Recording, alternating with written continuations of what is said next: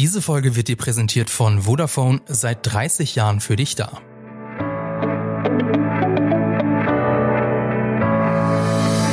Du Marco, ich hatte ja ein verlängertes Wochenende und habe da einiges im Serienbereich nachgeholt. Also gestern und am Sonntag habe ich die neuen Folgen von Better Call Saul nachgeholt. Mhm. Davor am Samstag und Sonntag habe ich die dritte Staffel von Umbrella Academy zu Ende geschaut und davor, nämlich am Freitag, habe ich die Comic-Adaption Sandman geschaut.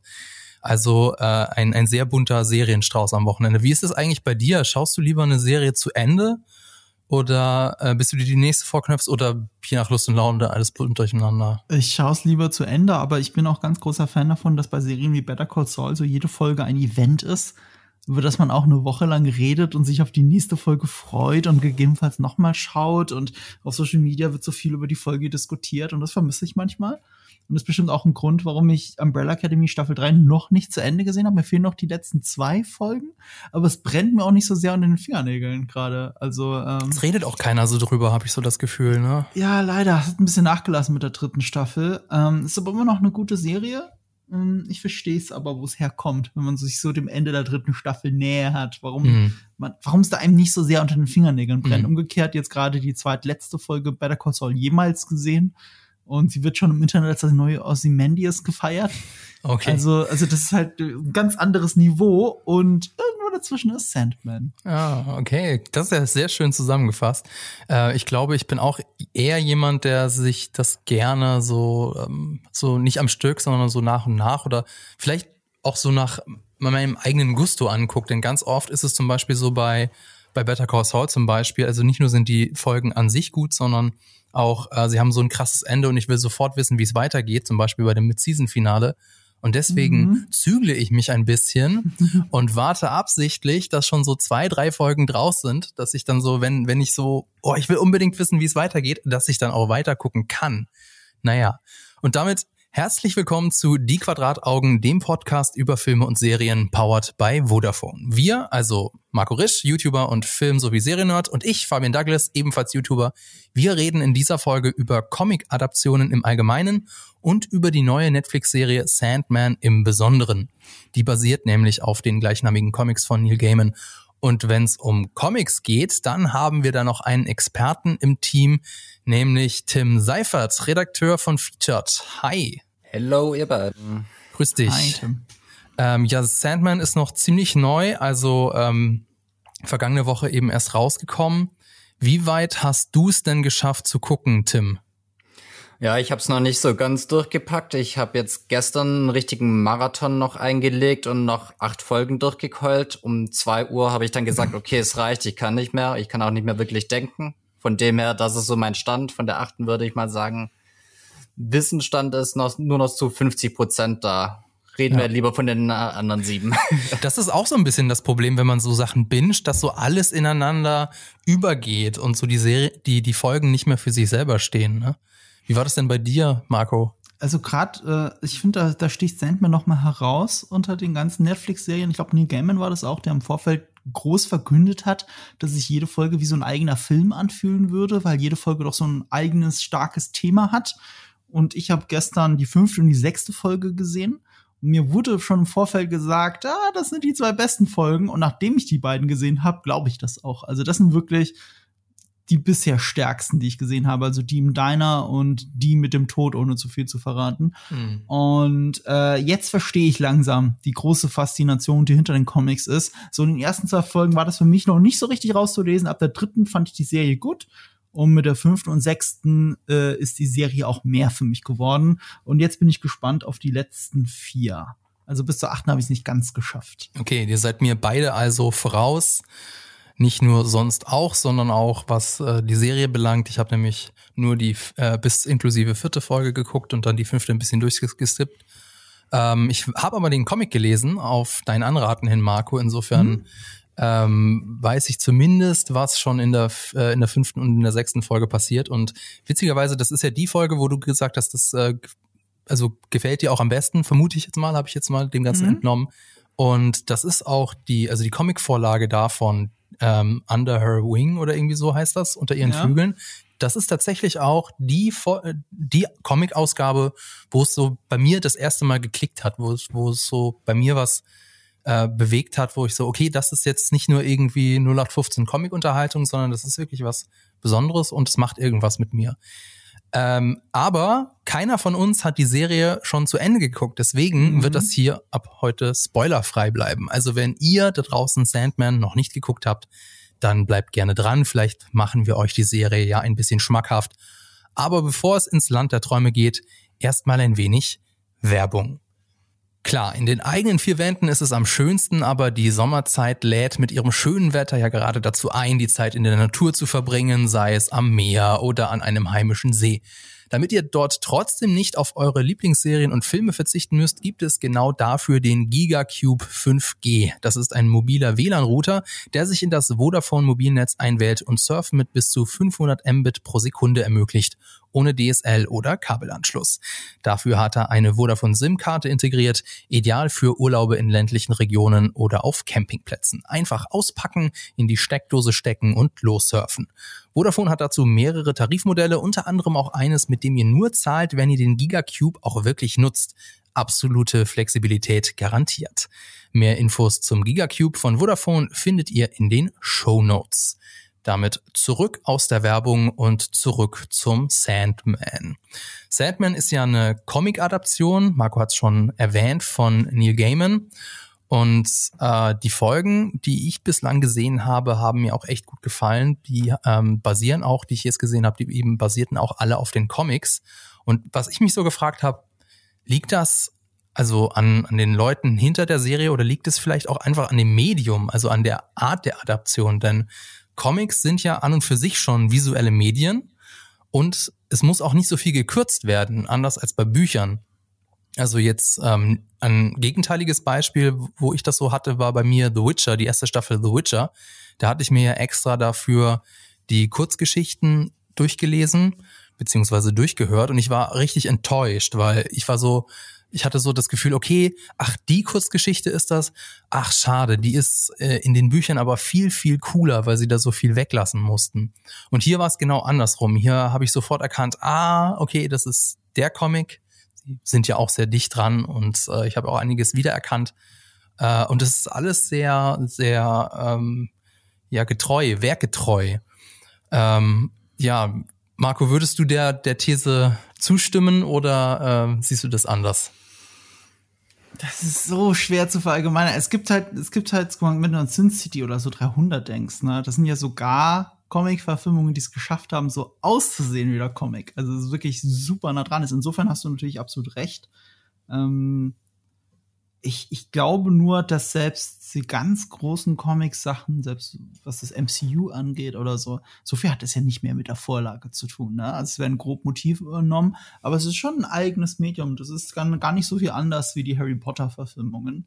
Es ist, es ist nicht auf jeden Fall durch das Visuelle viel näher als Romane äh, Verfilmungen sind in der Regel. Hier ist, glaube ich, das Besondere, dass Neil Gaiman einfach mit dabei ist. So. Genau. Also er ja. ist ähm, wir kommen zu ihm auch später noch. Er ist kein Showrunner, also er ist ähm, mehr, ach, ich krieg das Zitat, glaube ich, nicht mehr auf die Reihe. Also er ist ähm, so nicht ganz so ähm, involviert wie bei der Serie, wo er wirklich Showrunner ist, aber trotzdem, er bekommt alles auf den Tisch. Also ähm, er schaut auf jedes Drehbuch, mhm. er schaut auf jede Requisite, jedes Kostüm und alle Kulissen an und er gibt dann, dann sein Feedback dazu. Insofern, ähm, und er ist sehr zufrieden, bis, äh, was, was man so hört. Also er findet das gut. Ja, ich glaube, er hat äh, spaßeshalber gesagt, so seine Rolle bei der Sand, bei Sandman-Verfilmungen war bislang einfach immer 30 Jahre lang Nein zu sagen. Und äh, hier hat er jetzt endlich mal Ja gesagt. Aber gut. Ähm, ja, Tim, wie ist es denn bei dir? Du bist ja auch jemand, der gerne Comics liest. Ist das so ein, ein Medium, was sich super anbietet äh, für Film- und, und oder Serienadaption oder hat das vielleicht sogar eigene nochmal Probleme und ist es vielleicht gar nicht so einfach? Was meinst denn du?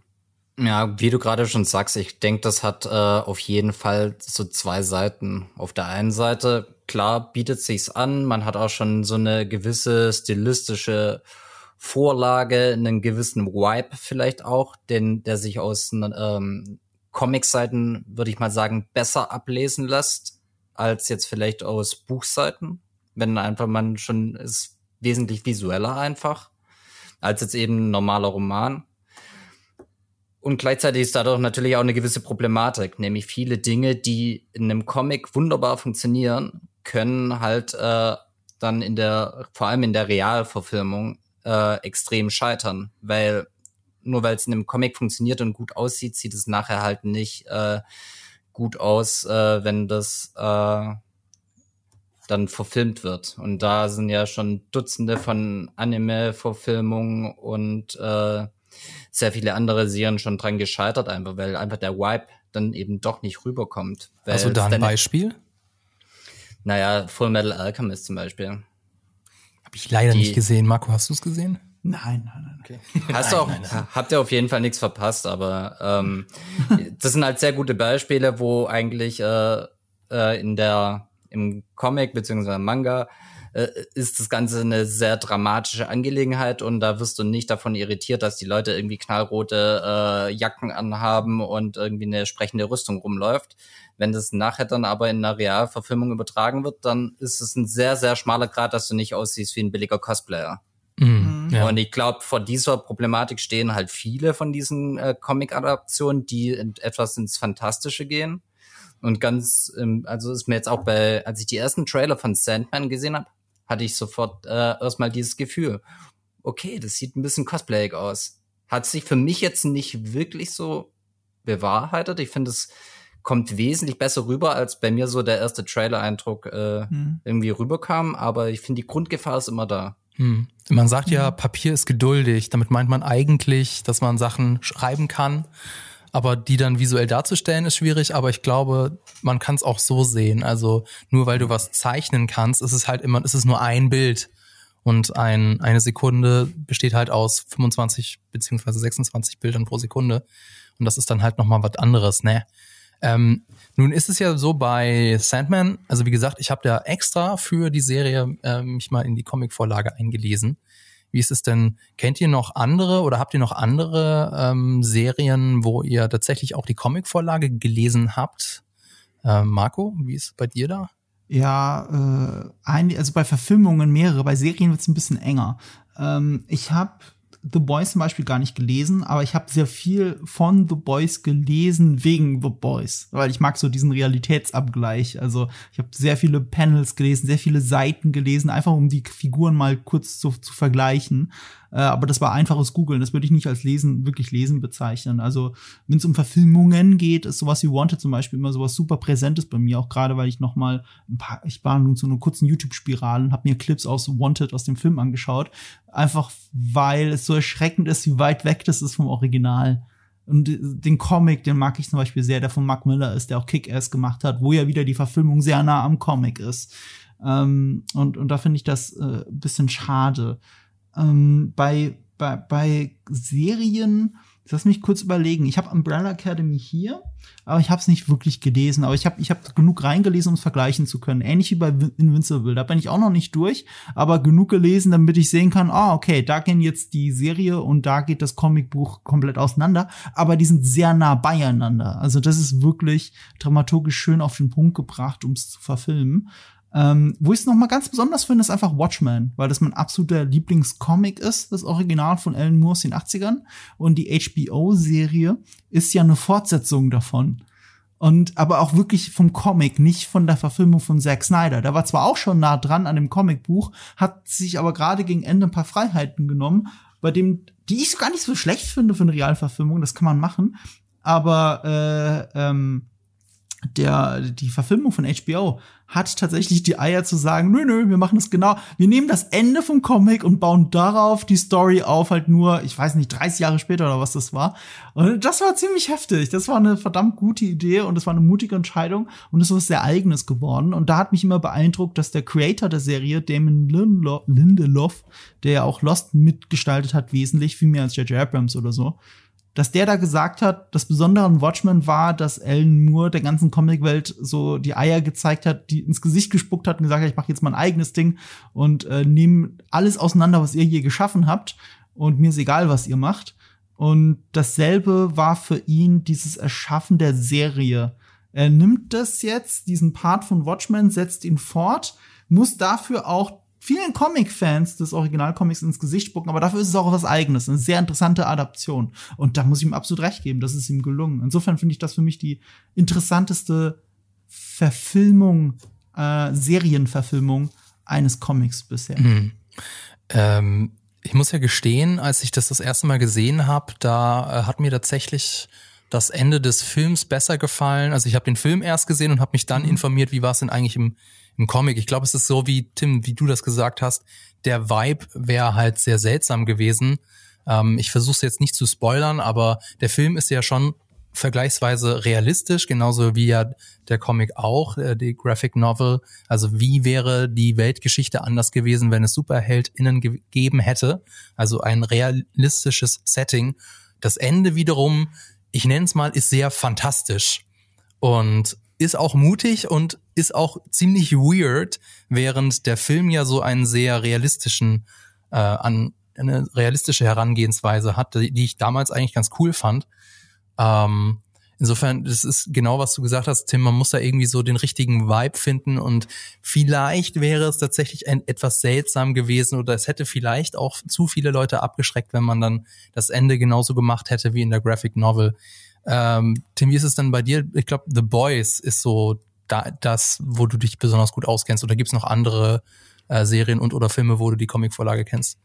Ja, gerade The Boys, wie du schon sagst, ist bei mir eigentlich relativ ähnlich wie bei Marco, dass ich eigentlich wesentlich mehr Comic-Verfilmungen kenne als jetzt Adaptionen als Serie. Aber ja, The Boys habe ich gelesen, fand ich damals fantastisch, aber da ist auch wieder so ein Punkt, äh, wie du es gerade eben gesagt hast. Manchmal ist es halt besser, ein bisschen von der Vorlage abzugehen oder sehr weit von der Vorlage abzugehen, aber um vielleicht einfach ein besseres Ergebnis für für eine Serie. Nämlich ich glaube, wenn die äh, wenn The Boys genauso wie der Comic verfilmt worden wäre, dann wäre das wahrscheinlich niemals so groß geworden und es wäre eine einzige Katastrophe gewesen, weil das einfach zu unangepasst gewesen wäre, zu zu sehr auf die Fresse und eben auch zu kontrovers. Also das ist mhm. da alles, was in der Serie The Boys passiert, ist ja in den Comics nochmal aufs Zehnfache hoch äh, ähm, dupliziert. Also das ist ja teilweise schon noch härterer Tobak einfach.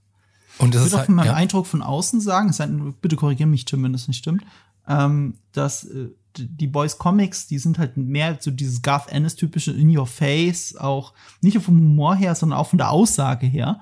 Und, und die Boys Serie kümmert sich, glaube ich, viel mehr um die Figuren. Da sind die Figuren viel wichtiger und herzlicher, als es in den Comics jemals der Fall wäre, weil Garth Ennis sind die Figuren selber gar nicht so wichtig, habe ich den Eindruck. Definitiv, definitiv, da würde ich auf jeden Fall auch zustimmen. Das ist ein The Boys, The Boys ist cool, aber es geht halt wirklich, der Coolness-Faktor ist halt auch schon ziemlich äh, nach vorne gelegt und äh, die meisten Figuren haben nicht so sonderlich viele Seiten an sich, wenn sie es überhaupt sehr lange überleben. Also mhm. deswegen werden ja auch viele von den, äh, ich sag mal, Rand- und Nebenfiguren aus aus dem Comic werden äh, jetzt noch zu fast zentraleren Akteuren jetzt eigentlich in der Serie, weil äh, sie eigentlich viel mehr Raum bekommen, um irgendwas zu tun und auch äh, ich sag mal, überhaupt eine Hintergrundgeschichte bekommen, mhm. was viele von denen gar nicht haben, so richtig, wie jetzt Stormfront oder eben Soldier Boy, die eigentlich eher so Randfiguren sind und eigentlich kaum äh, richtig Akteure werden in den Comics. Und das finde ich ist aber auch ein guter Weg, wo man dann auch nicht unbedingt jedem äh, sofort auf die Füße tritt, sondern einfach auch äh, Figuren, die im Prinzip ein Potenzial haben, einfach noch mehr gibt und einfach äh, da Seiten vielleicht entdeckt, die vielleicht auch der ursprüngliche Autor nicht unbedingt gesehen hat oder wie du gesagt hast, Marco, ihn einfach nicht interessiert haben. Mhm. Wir haben ja hier auch eine eigene Folge über die Boys äh, gemacht mit mit dir, mit Tim als Gast. Also wenn ihr mit dieser Folge durch seid, hört da gerne mal rein. Ich glaube, es ist auch noch mal noch mal zurück zu Comic und äh, Verfilmung. Ich glaube, es ist halt auch noch mal ganz was anderes, wenn du auf einer Comic-Seite Blut und Splatter und Gedärme siehst, als wenn du das in einer Realverfilmung sehen würdest. Das ist, glaube ich, noch mal äh, da ist der Ekelfaktor, glaube ich, nochmal ein ganz anderer. Ich werde das Kuriose für die Leute da draußen ist, die denken sich, hey, ich habe doch The Boys gesehen, das ist doch komplett mit äh, Blut, Sperma und allem. Nee, nee, nee, der Comic ist noch viel heftiger. Ihr habt keine Vorstellung, was im Comic abgeht. Ich glaube, man kann sich noch ein bisschen mehr vorstellen, wenn man Preacher gesehen hat, weil das ist ja auch eine Garth Ennis Comic-Verfilmung. Die Serie auf, äh, die war, ich glaube, eine AMC-Serie, die mal auf Amazon Prime war. Ich bin mir nicht sicher, ob die da noch läuft die ist da, glaube ich, näher dran und selbst die hat immer noch nicht viel mit den Comics zu tun. Mhm. Aber die ist schon noch expliziter als The Boys. Also das könnte äh, noch viel heftiger sein, als ihr euch je vorstellen könntet. Ja gut, wo du es gerade sagst, ich wollte nämlich noch mal äh, erwähnen, was gibt's denn sonst so, weil ich bin da ja gar nicht, muss ich gestehen, gar nicht so drin in diesem ganzen Comic-Dings. Habe ich ja mal geguckt. Also klar, wir haben von der Umbrella Academy haben wir schon geredet. Das ist ein Comic von äh, Gerard Way. Dann gibt's Doom Patrol noch von Arnold Drake und Bob Haney. Also schon eher so diese Superhelden-Geschichten, die da äh, verfilmt werden. Ähm, das kann klappen, wie in den Comics und in den Serien, die wir jetzt eben erwähnt haben. Es kann aber auch ganz schön in die Hose gehen. Gegenteil, bei, gegenteiliges Beispiel wäre da zum Beispiel Jupiter's, Jupiter's Legacy auf Netflix. Das wurde mm, nach nur mm. einer Staffel abgesetzt. Ich weiß nicht, hat das irgendeiner von euch gesehen? nee, ich muss zugeben, ich habe das auch aus meinem äh, Gehirn gelöscht. Mir war bis du es gerade eben erwähnt hast nicht mehr klar, dass es existiert. Krass. Also, ich hätte es ja. auch vergessen, ja. Und das ist so interessant, weil für Netflix, die machen ja so ein Double Down auf dieses Miller World. Also weil Mark Miller halt so ein großer Comic-Autor ist und er hat ja ein Jupiter Ascending. Nee, Jupiter Ascending ist das ja das Matrix-Ding. Wie heißt es nochmal? Jupiter's Legacy. Genau. Äh, äh, Jupiter's Legacy, ähm, das ist ja als Comic riesig gewesen und Mark Miller haben sie da dazugeholt und und machen irgendwie, ich nenne sie es Miller World oder so. Also sie haben die Rechte eingekauft für mehrere Sachen von Mark Miller, um das irgendwie auf Netflix zu verwursten. Und ausgerechnet so jetzt dieses große Prestigeprojekt ist, ist so in Vergessenheit geraten, dass ein Comic-Spezialist wie Tim es vergessen hat. Ich auch. Und, und das ist wirklich so, oh, das ist traurig. Ich, ich meine, ich, nicht reingeschaut, nee. ich, ich hatte einen Artikel geschrieben für äh, was in der zweiten Staffel alles passieren könnte. Also ich habe die äh, komplette Serie zu Ende geschaut und habe sogar eine Analyse geschrieben, wie es weitergehen könnte. Und ich habe es trotzdem vergessen. Krass. Ich meine, es war halt so, es sah halt so wie noch eine weitere Superhelden-Serie aus. Ich habe das Vorbild nicht gelesen und sie, ich glaube, sie haben sich da auch so ein bisschen zu sehr auf den Namen äh, ver verlassen, dass das genug Leute dazu bringt, einzuschalten, aber offensichtlich mhm. nicht. Also nochmal zurück zu meiner These, nur weil man einen Comic adaptiert, heißt das noch lange nicht, dass es dann auch klappt. Und mhm. so das Medium Comic hat seine Vorteile, es ist ein visuelles Medium, aber es hat auch so ein bisschen seine Nachteile. Also in Comics wird viel geredet, sage ich mal so. Und das äh, ist mir vor allem bei ganz alten Comics ist mir das so aufgefallen. Oder ich habe zum Beispiel für eines von, von unseren Eternal-Videos, habe ich so diese ganz alten Eternal-Comics gelesen von äh, Jack Kirby, heißt er, glaube ich. Und es ist ja furchtbar. Also ähm, jeder Satz, wirklich, kein Witz, mhm. jeder Satz endet mit einem Ausrufezeichen. Also keine Nuancen dahingehend. Das ist schon ein bisschen schwierig. Und auch bei ähm, Sandman. Aber, ja. aber Eternals, der Film endet jeder Satz mit Punkt, Punkt, Punkt. Genau. Ich liebe diese Zusammenfassung, die mir Eve immer vorkaut, mein anderer Podcast-Partner. Ähm, Eternals sei wie X-Men, nur alle sind Cyclops, reden aber wie der Architekt in Matrix. das, ist das, das ist die beste Beschreibung dieses Films ever. Genau, und das ist auch bei, bei Sandman ist es auch so. Da wird natürlich auch sehr viel geredet, beziehungsweise viel, viel gedacht. Und wir, wir als Leserinnen und Leser haben Teil an dem Denkprozess. Das überträgt sich natürlich nicht so gut auf die Leinwand beziehungsweise auf die heimischen Bildschirme.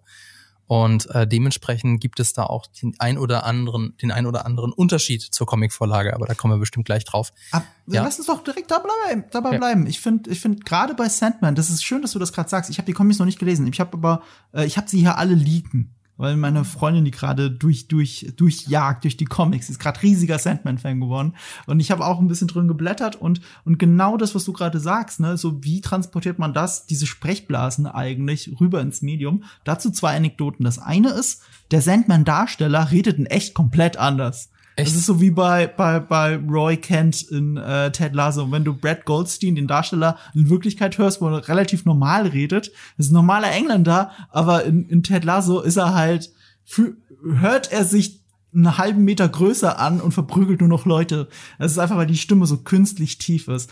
Und äh, so ähnlich ist es beim Sandman-Darsteller und das transportiert ganz gut die Sprechblasen aus dem Sandman-Comic, weil seine Sprechblasen sind generell alle dunkel. Mhm. Ich meine auch nicht schwarz, sondern blau drin. Ich bin mir gerade nicht sicher, aber sie sind schwarz, diese Sprechblasen, auch immer so wabberig. Mhm. Also du merkst schon, der Typ redet einfach anders als alle um ihn herum, auch als alle anderen Endless. Und, äh, und das transportieren sie alleine durch die Art, wie der Darsteller redet. Also, also meine Freundin saß da und die ganze Zeit so, oh mein Gott, die ist, die, er ist perfekt gecastet. Er ist wirklich, er sieht nicht nur so aus, er redet quasi so, wie diese Sprechblasen aussehen.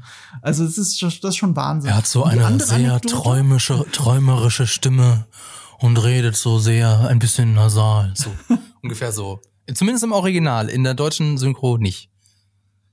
Oh, sorry, äh, Marco. Ich hab echt nicht? In der deutschen Synchro nicht? Ich hab's, ich hab's Nein, die deutsche Synchro, das ist ein ganz normaler Dude, der ganz normal Ach, redet. Ja, da ist das es, ist da ist es, da ist dann mehr so der, der Cosplayer wahrscheinlich, ne? Ich weiß nicht, was, ja. was Netflix mit seinen Übersetzungen hat. Es gab eine Stelle in Better Call Saul, da sollte man äh, äh, ähm, Saul bewusst nicht beim Telefonieren hören, weil es wichtig ist, was er sagt. Man kriegt, dann fährt das wann anders, aber in der deutschen Synchro versteht man's.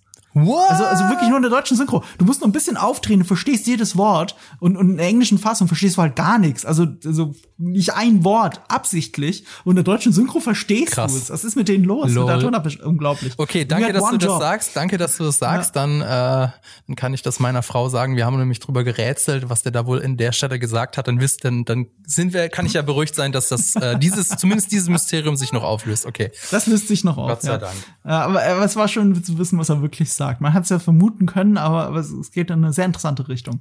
Egal. Ähm, äh, hier bei Sandman das andere, was ich dazu sagen wollte, war etwas, was Neil Gaiman erzählt hat. Also wie du schon gesagt hast, ne, er ist irgendwie Creator der Serie, aber auch irgendwie nicht. Also er ist nicht der Showrunner, nicht der Aktive, aber er ist der Aktivposten. Also er, er wird angerufen, er ist auf der Schnellwahltaste des Showrunners, wenn es darum geht, okay, wir haben jetzt hier irgendwelche Drehbuchentscheidungen, wie sieht's aus?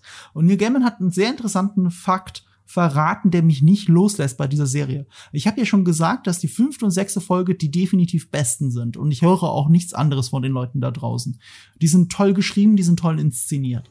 Und das Besondere ist, die fünfte Folge im Diner ist bis auf ein paar wenige Sätze, sind da gar keine Sätze aus dem Comic.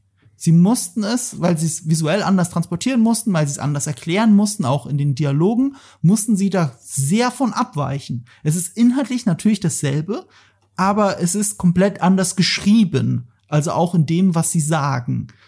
Und die sechste Folge umgekehrt, da ist fast jeder Satz eins zu eins aus dem Comic und nur zwei, drei Sätze nicht.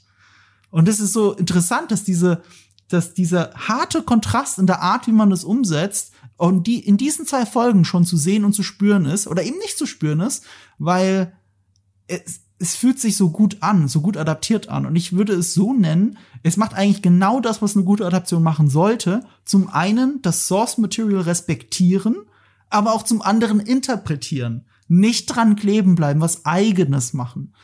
Ja, und das, das macht Sandman einfach großartig.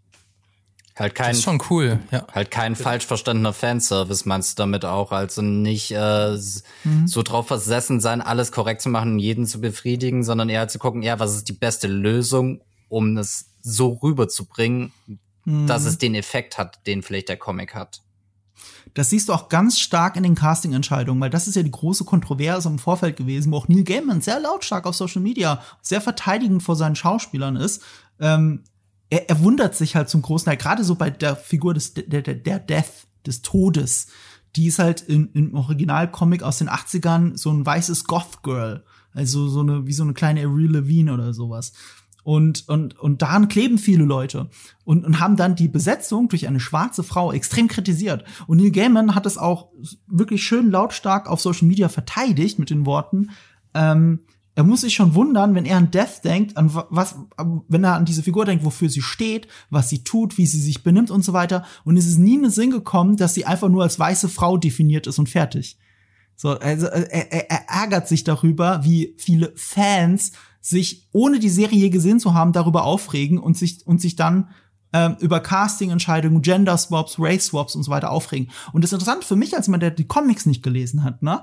Wenn ich das nicht wüsste, ohne jetzt, ich würde es bei keiner einzigen Figur wirklich merken. Es gibt eine Figur, die heißt halt Joanne Constantine. Und da habe ich schon gedacht, ah, I see what you did there. Das ist eigentlich John Constantine. Und äh, das Originalcomic ist Vertigo und DC. Und da haben sie auch die Rechte und dann dürfen sie ihn auch nehmen. Und das ist nur, das sind nur zwei Seiten der Wahrheit, weil es gibt auch im Comic die weibliche Fass Version von John Constantine. John Constantine. Nur diesen John Constantine. Sie haben sich anscheinend entschieden, so sagt es New Gaiman zumindest, ist direkt äh, die Figur zu verweiblichen und dann auch erst erfahren, sie müssen sowieso die Figur komplett ändern, weil DC die Rechte dran hat und sie dürfen gar nicht einfach John Constantine in der, in der Serie haben. Das geht einfach nicht.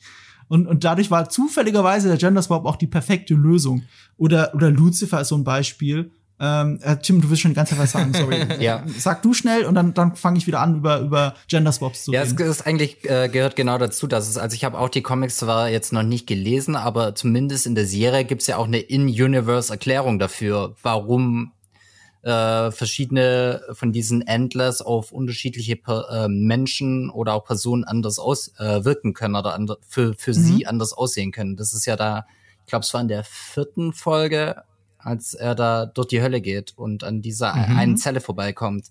Und als die mhm. Frau ihn anschaut, sieht er anders aus. Ja, ja, ja, genau. Und Stimmt. Ich glaube, Neil Gaiman hat zum Beispiel auch einmal an einer Stelle gesagt, weil ähm, du wolltest ja jetzt auf Lucifer zu sprechen kommen, der ja, ja. Ähm, an, es gibt ja schon eine äh, Lucifer-Serie und er sieht, der, der Lucifer oder die Lucifer sieht da ja auch ganz anders aus. Und ich glaube, hat nicht, ich glaube, Neil Gaiman hat es auch so formuliert, ähm, eigentlich ähm, gender swaps du Lucifer ähm, in jedem Fall, wenn du ihn besetzt mit einem Menschen, weil nämlich das Vorbild gar kein Geschlecht hat. Mhm. Äh, und das Vorbild in den Comics. Hab ich nie drüber nachgedacht. Ja, ist halt so, ja. auch die Ewigen wahrscheinlich haben, haben, wobei, nee, das stimmt nicht. Die Ewigen haben schon, also die Endless haben definitiv ein Geschlecht. Ähm, sind zumindestens ähm, so einem Geschlecht bis zugeordnet. Auf einen, bis auf eine, ja, vier, vier männlich, vier weiblich und ein non-binärer ja. Charakter. Ähm, nur bei ähm, nur bei Lucifer ist es in den Comics ist es so ich glaube es, es soll David Bowie sein also er ist einem einem, einem Ach, frühen David Bowie nachempfunden so mit, als er noch Locken hatte glaube ich. Ja. Und äh, jetzt. Nee, doch kein Locken, meinst diese Föhnfrisur, ne? Diese, war, diese, diese. Ich google mal eben. Äh, Labyrinth-Föhnfrisur wahrscheinlich. Also, das, das wäre jetzt direkt meine Vorstellung gewesen. Äh, so wie Sandman eigentlich selber. Der sieht ja selber aus wie ein junger David Bowie, finde ich. Also ein Comic halt. Aber, aber äh, kurz, um noch zu erklären, was du gerade gesagt hast, für die das da draußen nicht wissen. Die Lucifer-Serie ist eine Neil Gaiman-Verfilmung, weil, weil dieser Comic, auf dem die Lucifer-Serie, die sehr beliebt ist bei Fans und die Netflix, glaube ich, zu Ende gebracht hat, also Netflix hat ja die Rechte an dieser Serie, ähm, die ist in Wirklichkeit eine Comic-Verfilmung, die ein Spin-off von Sandman ist. Und deswegen hätte man durchaus diesen Lucifer nehmen können, was ich witzig finde, aber Neil Gaiman hat es auch verteidigt mit, ähm, ja, aber der Lucifer in der Serie ist an einem völlig anderen Punkt in seinem Leben als der Lucifer, wie wir hier in Sandman kennenlernen. Und deswegen ist es sogar eher hinderlich, wenn es dieselbe Person wäre, die ihn spielt.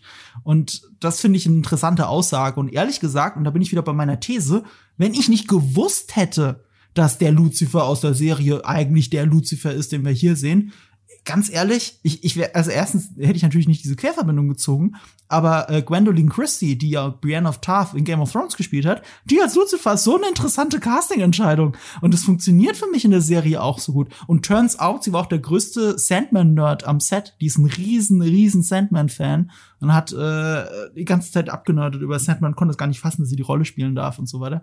Das war anscheinend äh, ein großes Delight für alle Teilnehmenden, dass ähm, äh, äh, Gwendolyn Christie Teil des Casts ist. Das fand ich auch sehr schön einfach. Ich habe es jetzt wieder gefunden. Also das Zitat ist: The young folk singer period Bowie was the inspiration. I imagined Lucifer mhm. as a junkie angel, and young mhm. Bowie was the closest we got.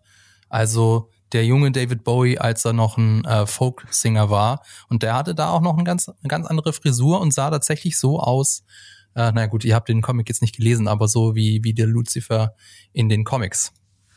Okay, ja. jetzt siehst du, dann habe ich gar nicht in Erinnerung. Ich glaube, der früheste Bowie, den ich mal so in Erinnerung habe, ist der, der schon dieser, äh, wie sagt, wie heißt, wie heißt es nochmal, dieser Star, äh, hier, dass er diesen Künstlernamen hatte, Siggy, Siggy Stardust? So? Sorry. Also, wo, wo, wo, wo er in den USA unterwegs war. Siehst du, hm. jetzt, jetzt, ich bin, Bo ich bin Bowie-Fan und weiß das gerade nicht, das ist ein bisschen peinlich. Aber, aber ihr wisst, was ich meine. Dann ähm, würde ich sagen, kommen wir doch mal langsam hier auch äh, dann auch zu, zu Sandman drauf zu sprechen, wobei wir sind ja schon die ganze Zeit dabei. Mhm. Ich wollte euch noch mal fragen, habt, kennt ihr denn eigentlich noch andere Comics beziehungsweise Serien von Neil Gaiman? Der hat nämlich eine ganze Menge äh, geschrieben und äh, auch für eine ganze Menge verantwortlich. Ich glaube, vom Verfilmkram quasi alles, wenn ich mich jetzt nicht komplett täusche. Und das ist auch so cool. Ich habe nie was von Neil Gaiman wirklich gelesen aber ich liebe alles, was sie verfilmt haben von ihnen. Also Stardust von Matthew Vaughn. Der Sternwanderer. Lieblings-Fantasy-Filme. Ja, ja, der Sternwanderer. Stardust ist einer meiner Lieblings-Fantasy-Filme ever. Also der ist da irgendwo so ganz weit oben. Ich liebe den. Coraline, den, den Stop-Motion-Film, finde ich auch Großartig. fantastisch. fantastisch. Ja. Wirklich fantastisch, ja. Ja. Mega gut gealtert. Ein Comic angeblich noch viel düsterer. Äh, will ich schon gar nicht wissen. Oder ist ein Buch? Ist ein Buch. Ein ne? Kinderbuch. Ich- ich Coraline ist ein genau. Kinderbuch. Ja. Äh, äh, Good Omens ist sogar noch das einzige, ausgerechnet die Serie, wo er wirklich als Showrunner fungiert. Ähm, das basiert ja auf einer, warte mal, war das jetzt ein Roman oder war das ein Comic? Ich weiß es schon wieder nicht, aber mit Terry Pratchett zusammen. Der die Das Disco- war, Genau. glaube ich, ein Roman. Die zwei zusammen. Roman sogar. Äh, ich mochte American Gods, die Serie. Ähm, äh, die, mit der hat er, glaube ich, noch mit am wenigsten zu tun gehabt. Und äh, da, mag, da mag ich vor allem die erste Staffel von Brian Fuller, bevor er gegangen ist. Und dann ist American Gods auch vor die Hunde gegangen ohne ihn. Ähm, äh, das, das mochte ich sehr. Also irgendwie, äh, ich habe so eine große Schwäche für alles, was von Neil Gaiman kommt, für seine Ideen, ohne dass ich ihm die, äh, also das ist eigentlich peinlich. Ich habe mich da nie dazu herabgelassen, endlich mal seine Sachen zu lesen, aber ich möchte das mit dem Sandman-Comic ändern. Ich, hab- ich wollte schon im Vorfeld machen, aber ich habe gedacht, nee, jetzt guckst du, jetzt hast du so lange ausgehalten, das Ding gibt's jetzt seit über 30 Jahren. Du guckst jetzt die Serie so, wie sie ist, und dann liest du den Comic, damit du es aus einer anderen Perspektive vergleichen Und ich glaube, es lohnt sich, denn ähm, natürlich ist es eine relativ getreue Adaption. Sie nehmen sich aber an einigen Stellen so ihre Freiheiten und ändern die Vorlage auch ab, aber nie so, dass es sich irgendwie seltsam anfühlt. Und deswegen ist äh, die Serie auch noch, äh, bietet einige Überraschungen, selbst für die Leute, die die Vorlage kennen. Also insofern äh, lohnt sich auch, wenn du mit der Serie dann durch bist, da nochmal in den Comics reinzugucken. Übrigens, ähm, also ich weiß, weiß gar nicht, ob ihr das wusstet, aber diese Serie, die ist ja schon seit Ewigkeiten also in, wirklich in der Produktionshölle gelandet. Also ursprünglich sollte Mhm. das ja auch mal ein Film werden. Den Mhm. hat David S. Goyer 2013 an Warner Brothers gepitcht und dann wurde daraus nichts. Und dann hat sich das Projekt zu einer Serie entwickelt. Mhm. Die wurde übrigens ursprünglich mal HBO angeboten. Mhm. Aber die war HBO zu teuer. Und dann Mhm. hat sich dann Warner Brothers Mitte 2019 dann eben mit Netflix geeinigt und ist jetzt die, wenn ich das so, ich glaube schon, es ist die letzte große Comicmarke von DC, die bislang noch nicht adaptiert wurde. Und jetzt ist es endlich soweit, über 30 Jahre später. Also ähm, es, ich habe schon so ein bisschen so das zwischen den Zeilen gehört, aber jetzt frage ich euch mal ganz direkt, Tim, wie gefällt dir denn die Serie so bis jetzt? Also ich finde sie eigentlich ziemlich nice. Also ich hatte am Anfang ein bisschen Schwierigkeiten reinzukommen. Auf der einen Seite, auf der anderen Seite war ich aber gleich gehuckt, weil ich einfach so dieses, äh, ich würde da fast sagen, dass es ein bisschen was für mich von Lovecraft einfach hatte, weil es einfach so dieser äh, alte Adlige, der irgendwie auf seinem Landhaus äh, Dämonen beschwören will, beziehungsweise eigentlich den Tod, stattdessen dann sich Schlaf anlacht und ihn da gefangen hält. Und ähm, da spielt auch wieder die Rolle eben diese Stimme von ihm, den, die ihr vorhin angesprochen habt. Ich kenne natürlich nicht, wie jetzt die Sprechblasen im Comic sind, aber diese Stimme hatte einfach irgendwie sowas Uraltes, so etwas Erfahrenes, irgendwas Überirdisches. Und das, das hat bei mir schon so einen, so einen gewissen Reiz einfach ausgelöst, ähm, dass ich Bock hatte, weiterzuschauen. Und je weiter es geht, umso mehr bin ich eigentlich hooked, weil da einfach Ja. einige echt coole Ideen drinstecken. Für mich war eigentlich eher dann der große Wandel, wo ich dann so ein bisschen mit äh, so richtig drin war, war für mich eher dann schon die vierte Folge einfach mit diesem, ähm, das ist jetzt kein Spoiler eigentlich, mit dem, ich sag mal, Duell. Ihr wisst, Mhm. was ich meine Ja. ähm, das anders ausgefallen ist und äh, vonstatten ging, als ich erwartet habe. Und die Art und Weise, wie das vonstatten gegangen ist, fand ich furchtbar faszinierend und fand ich viel interessanter Mhm. als das, was ich ursprünglich gedacht habe, was passiert. Ist auch mehr oder weniger getreu der Comicvorlage. Also ist im Comic mehr, mehr oder weniger genauso. Ähm, sorry, ähm, einmal noch mal zu, zu Tim. Du hast gesagt, du hast am Anfang bist du nicht so ganz reingekommen. Kannst du das irgendwie an was festmachen? Also war das das Konzept, was irgendwie neu und anders ist, weswegen du da nicht reingekommen bist? Oder woran lag das? Mm, Ich würde fast eher sagen, dass es tatsächlich eher was Stilistisches ist. Wo ich am Okay. Anfang irgendwie dachte, hatte ich schon noch ein bisschen so das Gefühl, ich war mir nicht sicher, ob, ob mir der, der Schauspieler zu künstlich aussah vielleicht. Ich bin mir nicht sicher, da, so, so dieses Bleiche mit den Haaren nach oben, das ist immer so meine grundsätzliche äh, Phobie, dass es aussieht wie Cosplay. Und in dem Moment dachte ich das auf jeden Fall noch, hatte, hatte zumindest so, so eine Tendenz dazu, was sich dann für mich ein bisschen gebrochen hat, dann auch mit dem eher realistischen Ton, wenn man davon sprechen will, von ähm, äh, von eben, ähm, wie hieß nochmal dieser Adlige? Ähm, Roderick Burgess. Bur Roderick Burgess. Lord Tywin Lannister. Genau, gespielt von Charles Dance, alias äh, Big Daddy Lannister, ähm, der einfach einen ganz anderen Vibe für mich in dem Moment hatte. Das hat sich dann aber so innerhalb von den ersten zwei Folgen auch so ein bisschen gelegt, also dass, dass für mich so dieser Bruch da war. Ich glaube, ähm, deswegen hat mir auch die vierte Folge dann so gut gefallen, weil ich da zum ersten Mal das Gefühl hatte, dass quasi so die zwei Ebenen irgendwie so, so ineinander gegriffen haben. So dieses ein bisschen übertriebene, auch die äh, sehr extravaganten Kostüme teilweise, jetzt zum Beispiel auch von Lucifer. Aber gleichzeitig auch äh, einfach die, die, ähm, der, die Ernsthaftigkeit in gewissem Maße einfach von der Erzählung. Okay, also es war nicht das Universum, aber falls ihr jetzt irgendwie noch, ein, noch was zur Vorbereitung braucht, als perfekte Vorbereitung auf die Serie oder wenn ihr so keinen richtigen Zugang zu Sandman findet, wir sitzen an einem schicken Video, die Welt von Sandman erklärt. Schamlose Eigenwerbung an dieser Stelle. Da könnt ihr Mhm. euch auf jeden Fall drauf freuen. Es dauert aber noch ein bisschen. Ähm, wolltest du dazu konkret was sagen, Marco? Sonst würde ich nicht, nämlich dich auch einfach gleich fragen. Nicht so alt. Und dann nicht zur Welt, aber Nee, nee, halt, zu- ja, zu dem, was Tim gesagt hat. Reinkommen. Okay, Achso. erzähl. Ähm, mir ging es da ähnlich wie Tim. Ich habe es ja auch schon gesagt. So die ersten drei Folgen war ich noch so in der Findungsphase und ab der dritten war ich so ein bisschen intrigued. Äh, spätestens ab der vierten ist es spannend und fünfte und sechste sind halt top notch. Also es sind halt wirklich gute Folgen. Und ich würde es ein bisschen an der Regie und diesem sprunghaften Erzählen, also nicht erzählen, der sprunghafte Erzählstil so festmachen.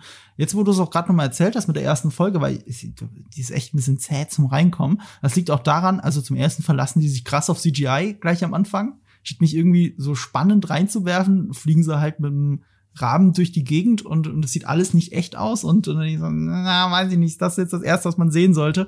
Und dann hörst du die ganze Zeit ähm, Off-Text. Und das ist ja, okay, im Comic ist das durchaus so, aber hier in der Serie, wenn ich jetzt drüber nachdenke, kann es sein, dass das nur in der ersten Folge so ist? Ich glaube, es ist nicht mal mehr in der zweiten Folge so. Mit Off-Text. Ähm, Du- Ja, ja, also das als, als ein Voice-Over von äh, Dream. Du hast den Off-Text, solange er äh, in dieser Kugel ist und er Ja. nicht spricht und deswegen hast du den Off-Text, weil er quasi, Ja, genau. weil er quasi nur noch alleine ist mit sich und seinen Gedanken im Prinzip. Obwohl es ja aber, obwohl Ja. der Off-Text, der glaubt, sogar im Nachhinein erzählt wird.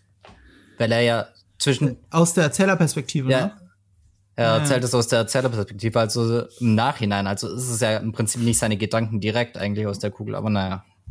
Fand, Ich bin ja ein Fan von Voice-Over, Ja. wenn es gemacht ist über Film Noir oder so. Aber hier muss ich sagen, ich glaube, die Ball, die, die, die Entscheidung mit mehr Eiern wäre tatsächlich gewesen, es zu schaffen, ähm, es zu erzählen, ohne dass jemand drüber labern muss. Hier wären wir auch wieder halt beim Medium, weil was äh, in Ja. einem Comic funktioniert, wo du noch immer so ein gewissem Maß ein Gefühl haben kannst, ist es eine Chronik. Ist es da nicht so, Fabian? Nee, ich schüttel schon die ganze Zeit den Kopf, weil ähm, Fun Fact, das den, den in, also das Intro, ich glaube, sie wollten da so ein bisschen auf Herr der Ringe machen, so mit einem Galadriel-Prolog.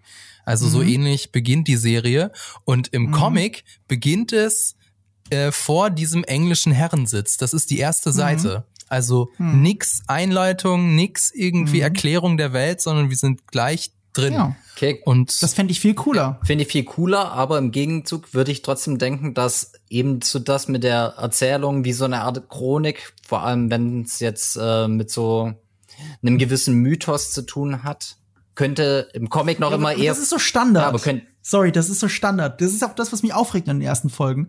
Kannst du dich an die Musik erinnern? Also, also, das hat in der ersten Folge an der Stelle mit dem Raben und so, hat es so eine epische Fantasy-Musik, die aber so komplett austauschbar ist. Also, die ist nicht direkt Epidemic Sounds oder so, aber, aber du kannst dich unter Folter nicht an die Melodie erinnern. Und das wäre jetzt bei Herr der Ringe ja nicht der Fall oder bei Harry Potter. Und, und dann ist es ganz gefährlich, sich daran anzulehnen. Aber Chi, du kommst gerade zu einem richtig wichtigen Punkt für mich. Ich finde den Theme-Song, der so während der Serie immer dabei ist, finde ich richtig, richtig geil. der holt mich sowas von ab. Ich weiß. Was ist denn der Theme-Song? Ist das das, wenn Sandman eingeblendet wird? Was ist der Theme-Song? Also der Theme, das, das, was eigentlich während der Folge ganze Zeit läuft in den dramatischen Momenten. Ist es euch gar nicht? Ich weiß nicht mal, was du meinst, ehrlich, ehrlich gesagt. Okay, ich muss jetzt auch noch mal drauf achten, aber ich hab's auch nicht im Ohr. Aber ich meine, ich hab's ja jetzt am Anfang vom Podcast gesagt. Ich habe halt auch noch in der Zwischenzeit zwei weitere Serien geguckt. Ja. Insofern sorry. Das, das ist halt was für mich wiederkehrend ist, ist halt das am Anfang, wenn Sandman kurz eingeblendet wird und das in den Credits. Das ist für mich, das sind zwei verschiedene, glaube ich, sogar Melodien, die immer wieder kommen. Aber ansonsten kann ich mir keine Melodie das erinnern. Das ist ein Theme und es kommt im Prinzip in jeder einzelnen Folge, in jedem halbwegs dramatischen mhm. Moment. Ihr müsst mal drauf hören. Also ich finde das okay. mega episch. Ich finde es ein bisschen schockierend, dass ihr das gar nicht so empfunden habt. Das hat mich Sorry. schon fast, einfach dadurch, ja. dass es auch so oft kommt, hat es mich schon fast an irgendwie so eher äh, südkoreanische Serien erinnert, wo mhm. die ja immer eigentlich so ein Theme haben, das mhm. über 20, 25 Folgen, ah, eine Stunde 20, jede Folge ganze Zeit kommt. Und daran hat es mich eigentlich eher erinnert, weil es einfach so furchtbar aufkam und ich es aber trotzdem richtig geil mhm. fand. Hm. Ich finde das halt so gefährlich, dass ich nicht so mit dem Finger drauf zeigen kann, was ist eigentlich der Stil, der musikalische Stil dieser Serie. Wenn ich jetzt wieder an HBO von äh, so ein HBO's Watchmen denke, da hat der ähm, hier Trent Reznor hat die Musik gemacht und Atticus Ross, die auch einen Oscar gekriegt haben für äh, Dingsbums ähm, Social Network und so. Und äh, äh, da kann ich jetzt auch nicht sofort auf das eine Thema zeigen, aber auf den Musikstil. Ich erkenne den Musikstil sofort und der zieht sich halt durch die komplette Serie. Das ist so ein bisschen mutiger. Und ich habe irgendwie so einen Eindruck, Sandman hätte eine komplett andere Musik gebraucht. Naja. Ich habe gerade zuletzt einen Eberhofer-Krimi gesehen, die haben eine Zither immer so als Musikinstrument. Das finde ich total interessant. Da hat man im Film Noir im dritten Mann ja auch benutzt.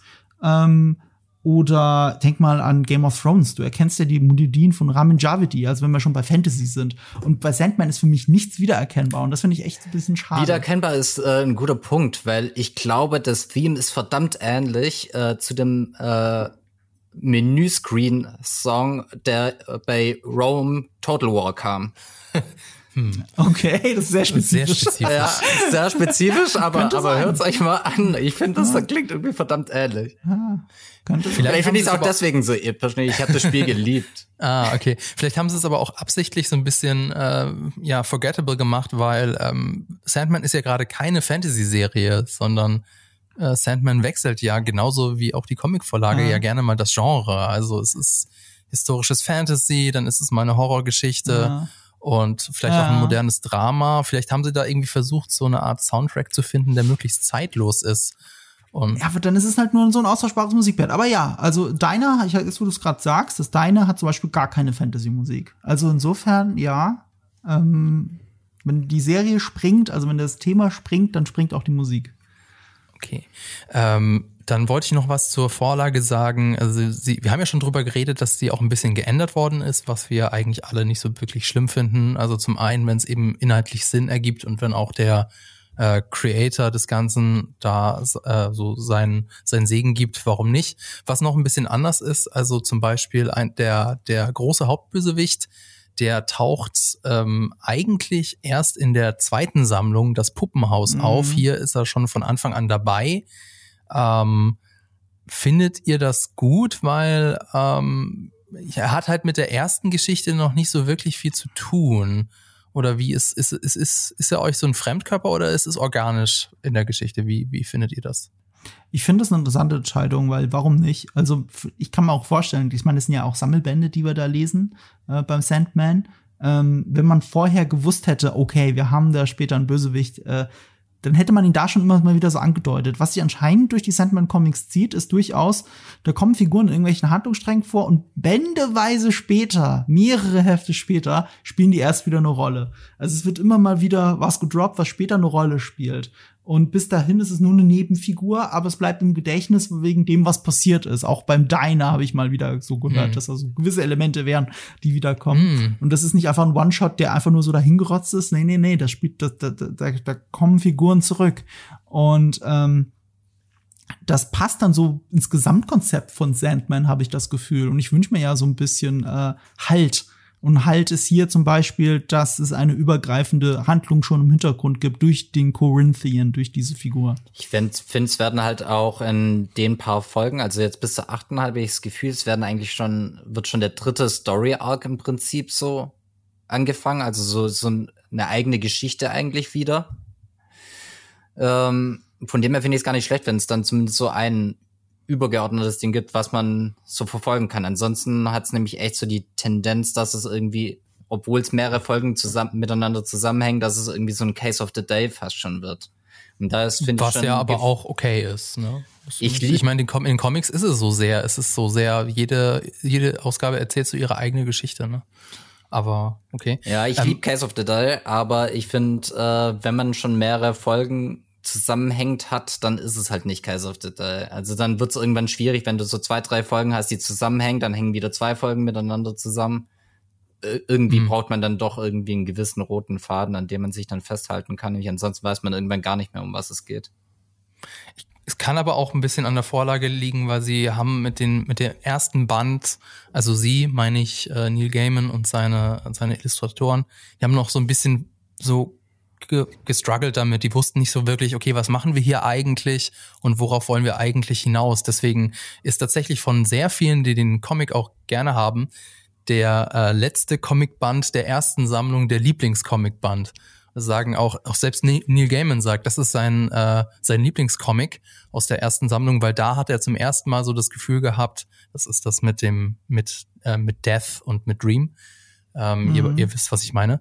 Das ist, mhm. ähm, da hat er so das erste Mal das Gefühl gehabt, dass er seine eigene Stimme des Comics mhm. gefunden hat. Also mhm. doch relativ, äh, hat schon noch ein bisschen gedauert. Ähm, aber ich fand das eigentlich gar nicht schlecht, dass sie da die Vorlage abgewandelt haben. Vor allem, ich fand es, äh, man, es fällt nicht so auf. Es gibt ganz andere Serien, zum Beispiel, äh, da muss ich jetzt leider Laura äh, ein bisschen wehtun, Historic Materials zum Beispiel. Da habe ich äh, mhm. die Buchvorlage gelesen und ich fand die Serie super lame. Und man hat meiner Meinung nach sofort gemerkt, wenn eine Szene keine Buchvorlage hatte. Weil ich habe sofort gemerkt, okay, das, was die da sagen, die Figuren, ist reine Exposition und es hat keine Bedeutung für die Story. Und hier in der Sandman-Serie war es so, ich wusste, okay, die Szene taucht im Comic nicht auf, aber sie ist trotzdem cool und hat trotzdem irgendeine Bewandtnis. Und ähm, fand ich schon nicht schlecht gemacht und insofern fand ich das auch nicht schlimm, beziehungsweise ich fand sogar gut, dass der Korinther früher auftaucht als in der Comic-Vorlage. Was auch fehlt oder was auch anders ist als in der Comic-Vorlage, und zwar das Ganze ist ja ein DC-Comic. Das heißt, mhm. DC, also das, äh, der Sa Sandman spielt in der Welt von Batman und Superman. Und in der Comicvorlage merkt man das auch. Also es gibt Referenzen. Es gibt eine Referenz an Arkham Asylum. Es gibt mhm. eine Referenz an ähm, die Justice League. Äh, der Martian Manhunter taucht auf und sie haben das alles komplett gestrichen. Und mhm. jetzt meine Frage so an dich, äh, Comic-Fan, Tim. Blutet dein Fanherz oder sagst du so, boah, nee, die sollen lieber was eigenes erzählen, ist vielleicht ganz gut, dass die Referenzen nicht drin sind. Ich bin ehrlich gesagt Gott froh, dass sie da keine Referenzen reingemacht haben. Also wenn ich mir gerade auch mal den Zustand vom äh, DCU anschaue, das eh äh, in säm an sämtlichen Ecken und Stellen äh, knattert und knarzt und äh, halb am ineinander zusammenstürzen ist und sie kriegen ja nicht mal bei den Filmen ordentliche Verbindungen hin oder streichen die wieder. Bloß nicht da, damit zusammensetzen. Und dass sie da zum Beispiel auch Lucifer die Serie rausgelassen haben, das verstehe ich allein aus dem Grund, das hätte tonal absolut nicht gepasst. Also ich habe mir die Serie angeschaut und das ist einfach äh, vom, vom Ton äh, sowas komplett anderes. Das hätte einfach so eine CW-Serie halt äh, so vom Stil her hm. jetzt äh, da in dieses äh, eher mythologische reinzuquetschen, auch vom, vom Schauspieler her, das hätte, das wäre einfach nicht gegangen. Und ich bin wirklich froh, dass sie da ihr eigenes Ding machen und nicht wieder so ein Pseudo, äh, wir müssen jetzt hier das mit dem Universum verknüpfen oder am Ende noch ein neues anfangen. Äh, gut so. Ich vermute mal, Marco, das siehst du ähnlich, oder? Nö. Nee. ähm, also aus einem anderen Grund. Okay. Ey, nicht so. Also ich, ich finde es auch gut, dass es nicht drin ist. Ne? Das, ähm, ich, ich muss erst mal überlegen. Also ich fände es eigentlich ganz witzig, wenn Warner sagt, ah, wir haben ja für 90 Millionen Batgirl gedreht und veröffentlichen das nicht. Wie wär's, wenn wir das Material denen geben, dann können sie Batgirl da irgendwie reinschneiden. Das fände ich ziemlich witzig. Aber ähm, ich, äh, ich, ich, ich bin nicht so der Fan davon, auf, das, auf, dem, auf DC rumzuhacken, weil eigentlich gehen sie gerade einen ganz guten Weg.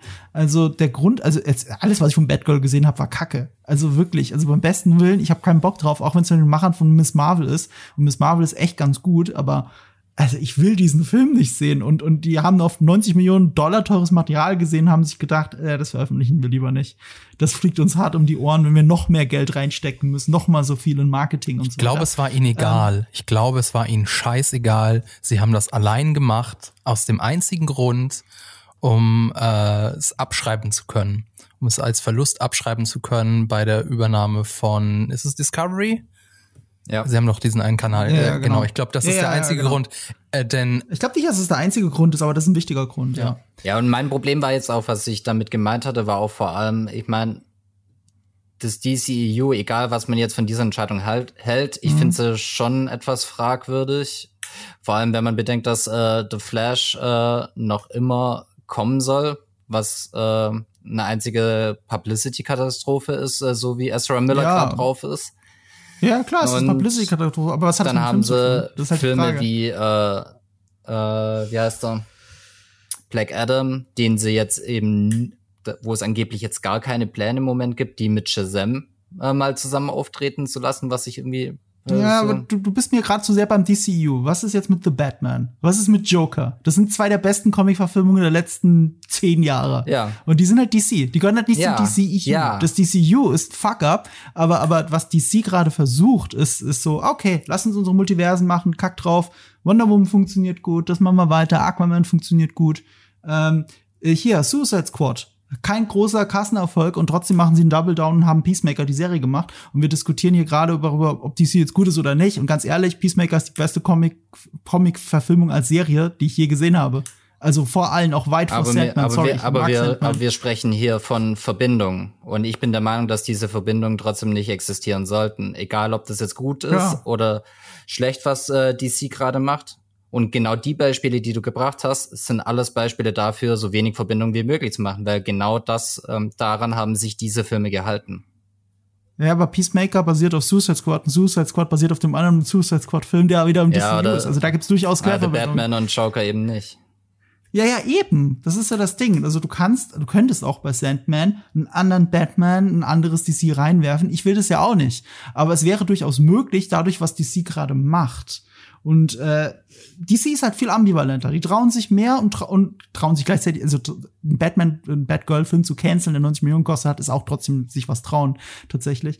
Ähm, sie trauen sich gerade mehr und dabei kommen viel ambivalentere Filme raus. Viel mehr Schrott und viel mehr super geile Filme. Haben eine eigene Stimme. Und, äh, bei Marvel hast du so eine so eine gerade Linie, die sich nicht traut, groß nach rechts ja. oder links auszuschlagen. Was man ihnen lassen so muss, cool. ist, dass sie gerade einfach mehr Filme haben, die eine eigene Stimme haben, einen eigenen Vibe haben. Und mhm. aber all das spricht auch für mich dafür, dass man diese Sachen eben dann halt auch alleine lassen sollte und dass sie, weil für mich spricht das eigentlich nur für das Produkt, äh, wenn du den Leuten freie Hand lassen kannst und dann eben nicht äh, Regisseuren wie Sam Raimi sagst, äh, ja übrigens, du musst noch eine Brücke zu dem, dem und dem Zeug äh, und der und der Serie äh, bauen, wo dann ganz klar ist, ja, okay, dann hat er noch im Mittelteil ein bisschen seine Stimme reinbringen können, aber ich finde, es schadet nur im Moment, wenn man irgendwie alles mit allem verbinden will. Und ich finde, äh, dass die Mythologie und so weiter von Sandman für mich interessant genug klingt. Da muss jetzt nicht auch noch irgendwie Arkham und äh, Batman und mhm. alles mit reingewurstet werden. Weil es einfach nicht nötig ja, ist. Ja, da ist schon genug drin. Ja, aber unabhängig davon, es geht ja eh nicht. Also kack drauf.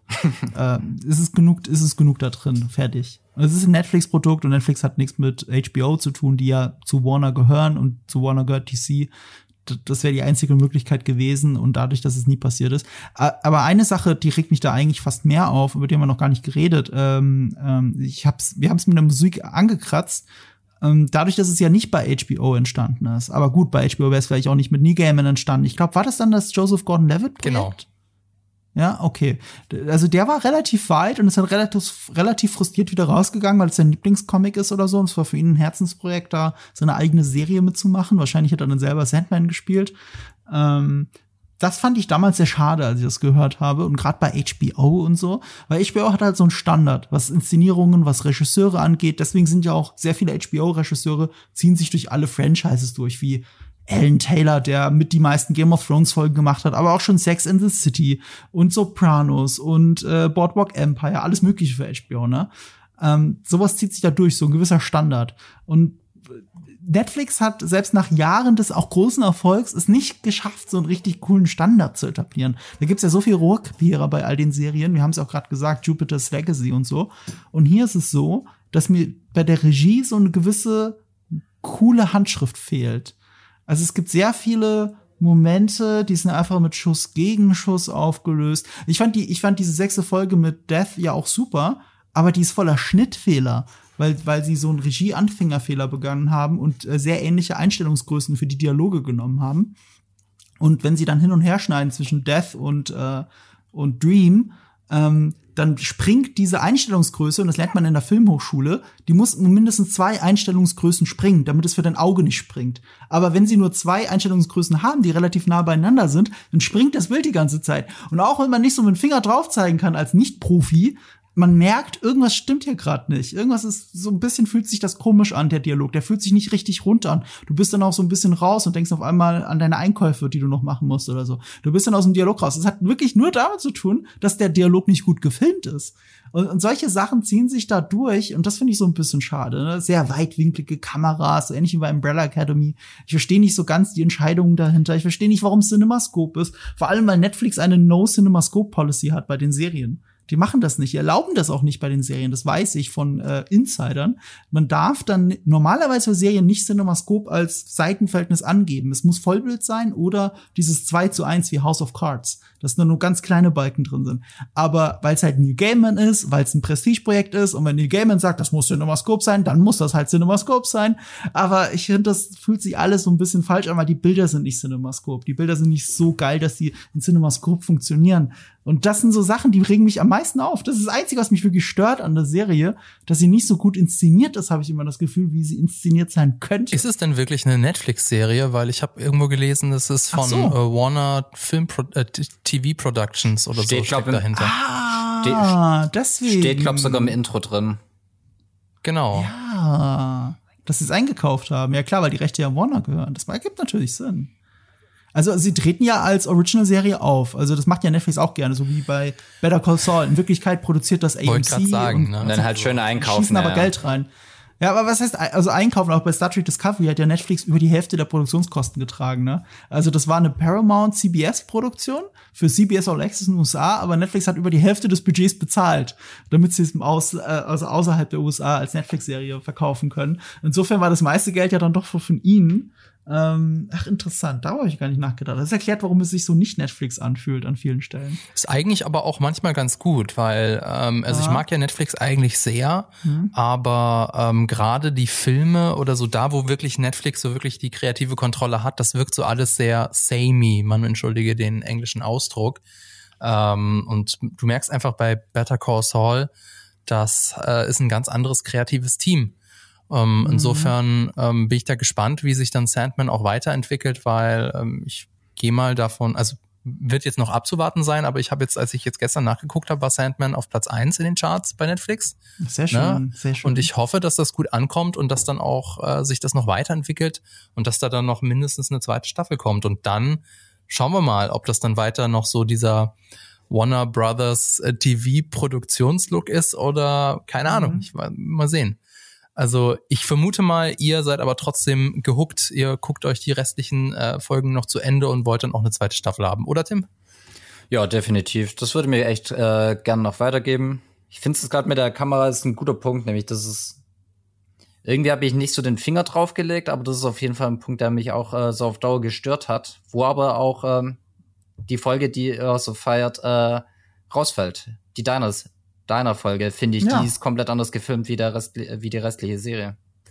Ja, yeah, die ähm, ist definitiv besser gefilmt, hat auch ein paar schöne Kamerafahrtideen, deswegen sticht sie auch so heraus, weil das ist die Folge, wo sie am meisten ohne Exposition Dumping erklären müssen. Also wirklich mit visuellem Storytelling. Mhm. Deswegen fällt die, fällt die da gut raus. Es gibt auch in der Höllenfolge, die dir so gut gefällt, sehr schöne Money Shots. Es gibt immer mal wieder in jeder Folge so hier, da und da so ein Shot, wo ich sofort so aufspringe, so wie Leonardo DiCaprio in Once Upon a Time in Hollywood. So, hey, hier, hier, das ist ein Shot, das sieht aus wie ein Graphic Novel, der ist schön. Warum sieht die ganze Serie nicht so aus? Weißt du, in der Hölle, da gibt's ja die Stelle, wo, wo dieser Thor Ragnarok, äh, nicht Thor Ragnarok, äh, der ähm, hier God of War Typ, die, die das Tor aufmacht und da ist der ganze Bildschirm schwarz und du siehst wirklich nur, du siehst halt quasi seine Silhouette in dem Loch des Tunnels, also dieses Tores, siehst ihn reinkommen, du siehst wirklich nur so ein ganz kleines Stück Licht, der Rest ist dunkel, ne? Mhm. Das sieht aus wie ein Graphic Novel, das ist einfach schön. Und ich frage mich an so vielen Stellen, warum sieht das nicht immer so aus? Es gibt so einen Moment, da kniet sich der Sandman hin und du siehst nur seine Silhouette. Das könnte genauso gut Sin City in der Sekunde sein. Und, und ich frage mich so, warum sehen nicht alle Shots so aus? Sie könnten ja so aussehen. Und beim Diner, selbst beim Diner, es gibt so einen Moment, und da musste ich an Better Call Saul denken. Das ist auch unfair der Serie gegenüber, weil Better Call Saul ist Top Cinematography in Serien ever. Also auch vor Game of Thrones und da sterben tausende Statisten in irgendwelchen Schlachten. Aber es gibt nichts, was besser gefilmt ist fürs Fernsehen als Better Call Saul. Und es gibt diesen Moment im Diner, wo dieses Ehepaar Essen bestellt. Und du merkst, dass da so eine Grund, wie soll ich sagen, äh, eine Grundanspannung äh, zwischen den beiden ist, weil, weil die Art, also was sie erst zu essen bestellen, ist, stellt den Konflikt, den die beiden haben, dar. Und der Kamera fällt nichts dazu ein. Die, die steht einfach an der Stelle, wo die Bedienung steht und guckt nach rechts und guckt nach links, so von oben schräg runter. Das ist so, keine Ahnung, wenn du jetzt gezwungen bist, dir eine Kameraperspektive auszudenken, das leichteste, was dir einfällt, eine subjektive von der Kellnerin, weil, pf, keine Ahnung, was willst du sonst machen? Ich garantiere dir, wenn es bei der Saul gewesen wäre, die hätten die Kamera hinter die Bedienung gestellt, auf Augenhöhe der anderen zwei, des Ehepaars, die bestellen und am Tisch sitzen. Die werden beide so, die sitzen vor einem Fenster. Dadurch gibt es so Silhouetten. Und die Kellnerin hätte genau in der Mitte das Bild geteilt. Und die eine Person sitzt rechts und die andere sitzt links, damit die Fronten im Bild zu sehen sind. Wie, sich, wie sie sich gegenüber sitzen im Krieg. Weil das gibt es in Better Call Saul andauernd, auch in Beziehungen, diese Einstellung. Und die gibt es hier aber nicht. Die sind nicht mal auf die Idee gekommen, sowas zu machen. Und das nervt mich halt schon fast, weil ich da auch wieder umgekehrter Effekt von DiCaprio. Ich sitze wieder da so, ah, das hätten sie besser machen können. So, what the fuck ist mit euch los? Das ist eine 100 Millionen Dollar Serie denkt euch doch, bitte setzt euch doch mal einen halben Tag hin und macht Storyboards, wie es aussehen soll. Bei House of the Dragon zum Beispiel ist der Showrunner Miguel, Miguel Sapochnik, der die geilsten Folgen Game of Thrones gemacht hat, von Battle of the Bastards bis Winds of Winter und so. Der ist Storyboard-Artist gewesen. Das ist sein beruflicher Hintergrund. Deswegen sieht jeder Shot in seinen Folgen einfach wie ein Gemälde aus. Und der ist der Showrunner von House of the Dragon. Deswegen ist House of the Dragon eine sichere Nummer, was den Look zumindest angeht. Egal wie die Serie ist, ihr wisst, die wird zumindest gut aussehen. So, und, und das ist bei Sandman halt leider nicht so. Ich habe das Gefühl, bei jeder Folge ist es so ein Würfeln, bei jeder Szene ist es ein Würfeln, ob es gut aussieht oder nicht. Und das ist so schade, weil ich mag alle Figuren. Ich finde alle Figuren, jetzt bin ich an einem Punkt, wo mich jede Figur auch interessiert. Und das ist doch der Punkt, wo dich eine Serie hat, so nach sechs Folgen. Ich wirklich denke so, yes, mehr Sandman und ich lese die Comics danach und ich finde das geil. Und Neil Gaiman ist cool. Ich wünsche mir nur, es wäre eine geilere Regie. Vielleicht ist das so ein bisschen ah. so der George Lucas-Effekt, weißt du? Also die immer, mhm. immer wenn es nicht um Dialoge geht, sieht's cool aus, aber sobald es um Dialoge geht, ist es äh, äh, A-B-Kamera-Setup. Ne? Ja, ja, ja. Also vielleicht ist es noch so am Anfang auch so ein bisschen Growing Pain, vielleicht äh, mhm. müssen sie auch noch ein bisschen lernen und mit der Serie wachsen. Äh, ich drücke Ihnen die Daumen, dass es äh, klappt, also dass es äh, noch eine zweite Staffel gibt, aber ich muss ja erstmal die erste Staffel fertig gucken. Und äh, ich freue mich drauf. Also es ist, äh, hier ist endlich mal eine Serie, wo es auch interessant ist zuzugucken, wo ich wirklich gespannt bin auf jede neue Folge.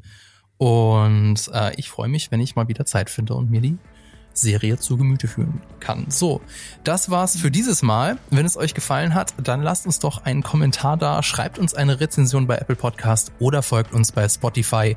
Vielen Dank fürs Zuhören. Danke an das Team im Hintergrund und natürlich an Vodafone. Bis zum nächsten Mal. Ciao.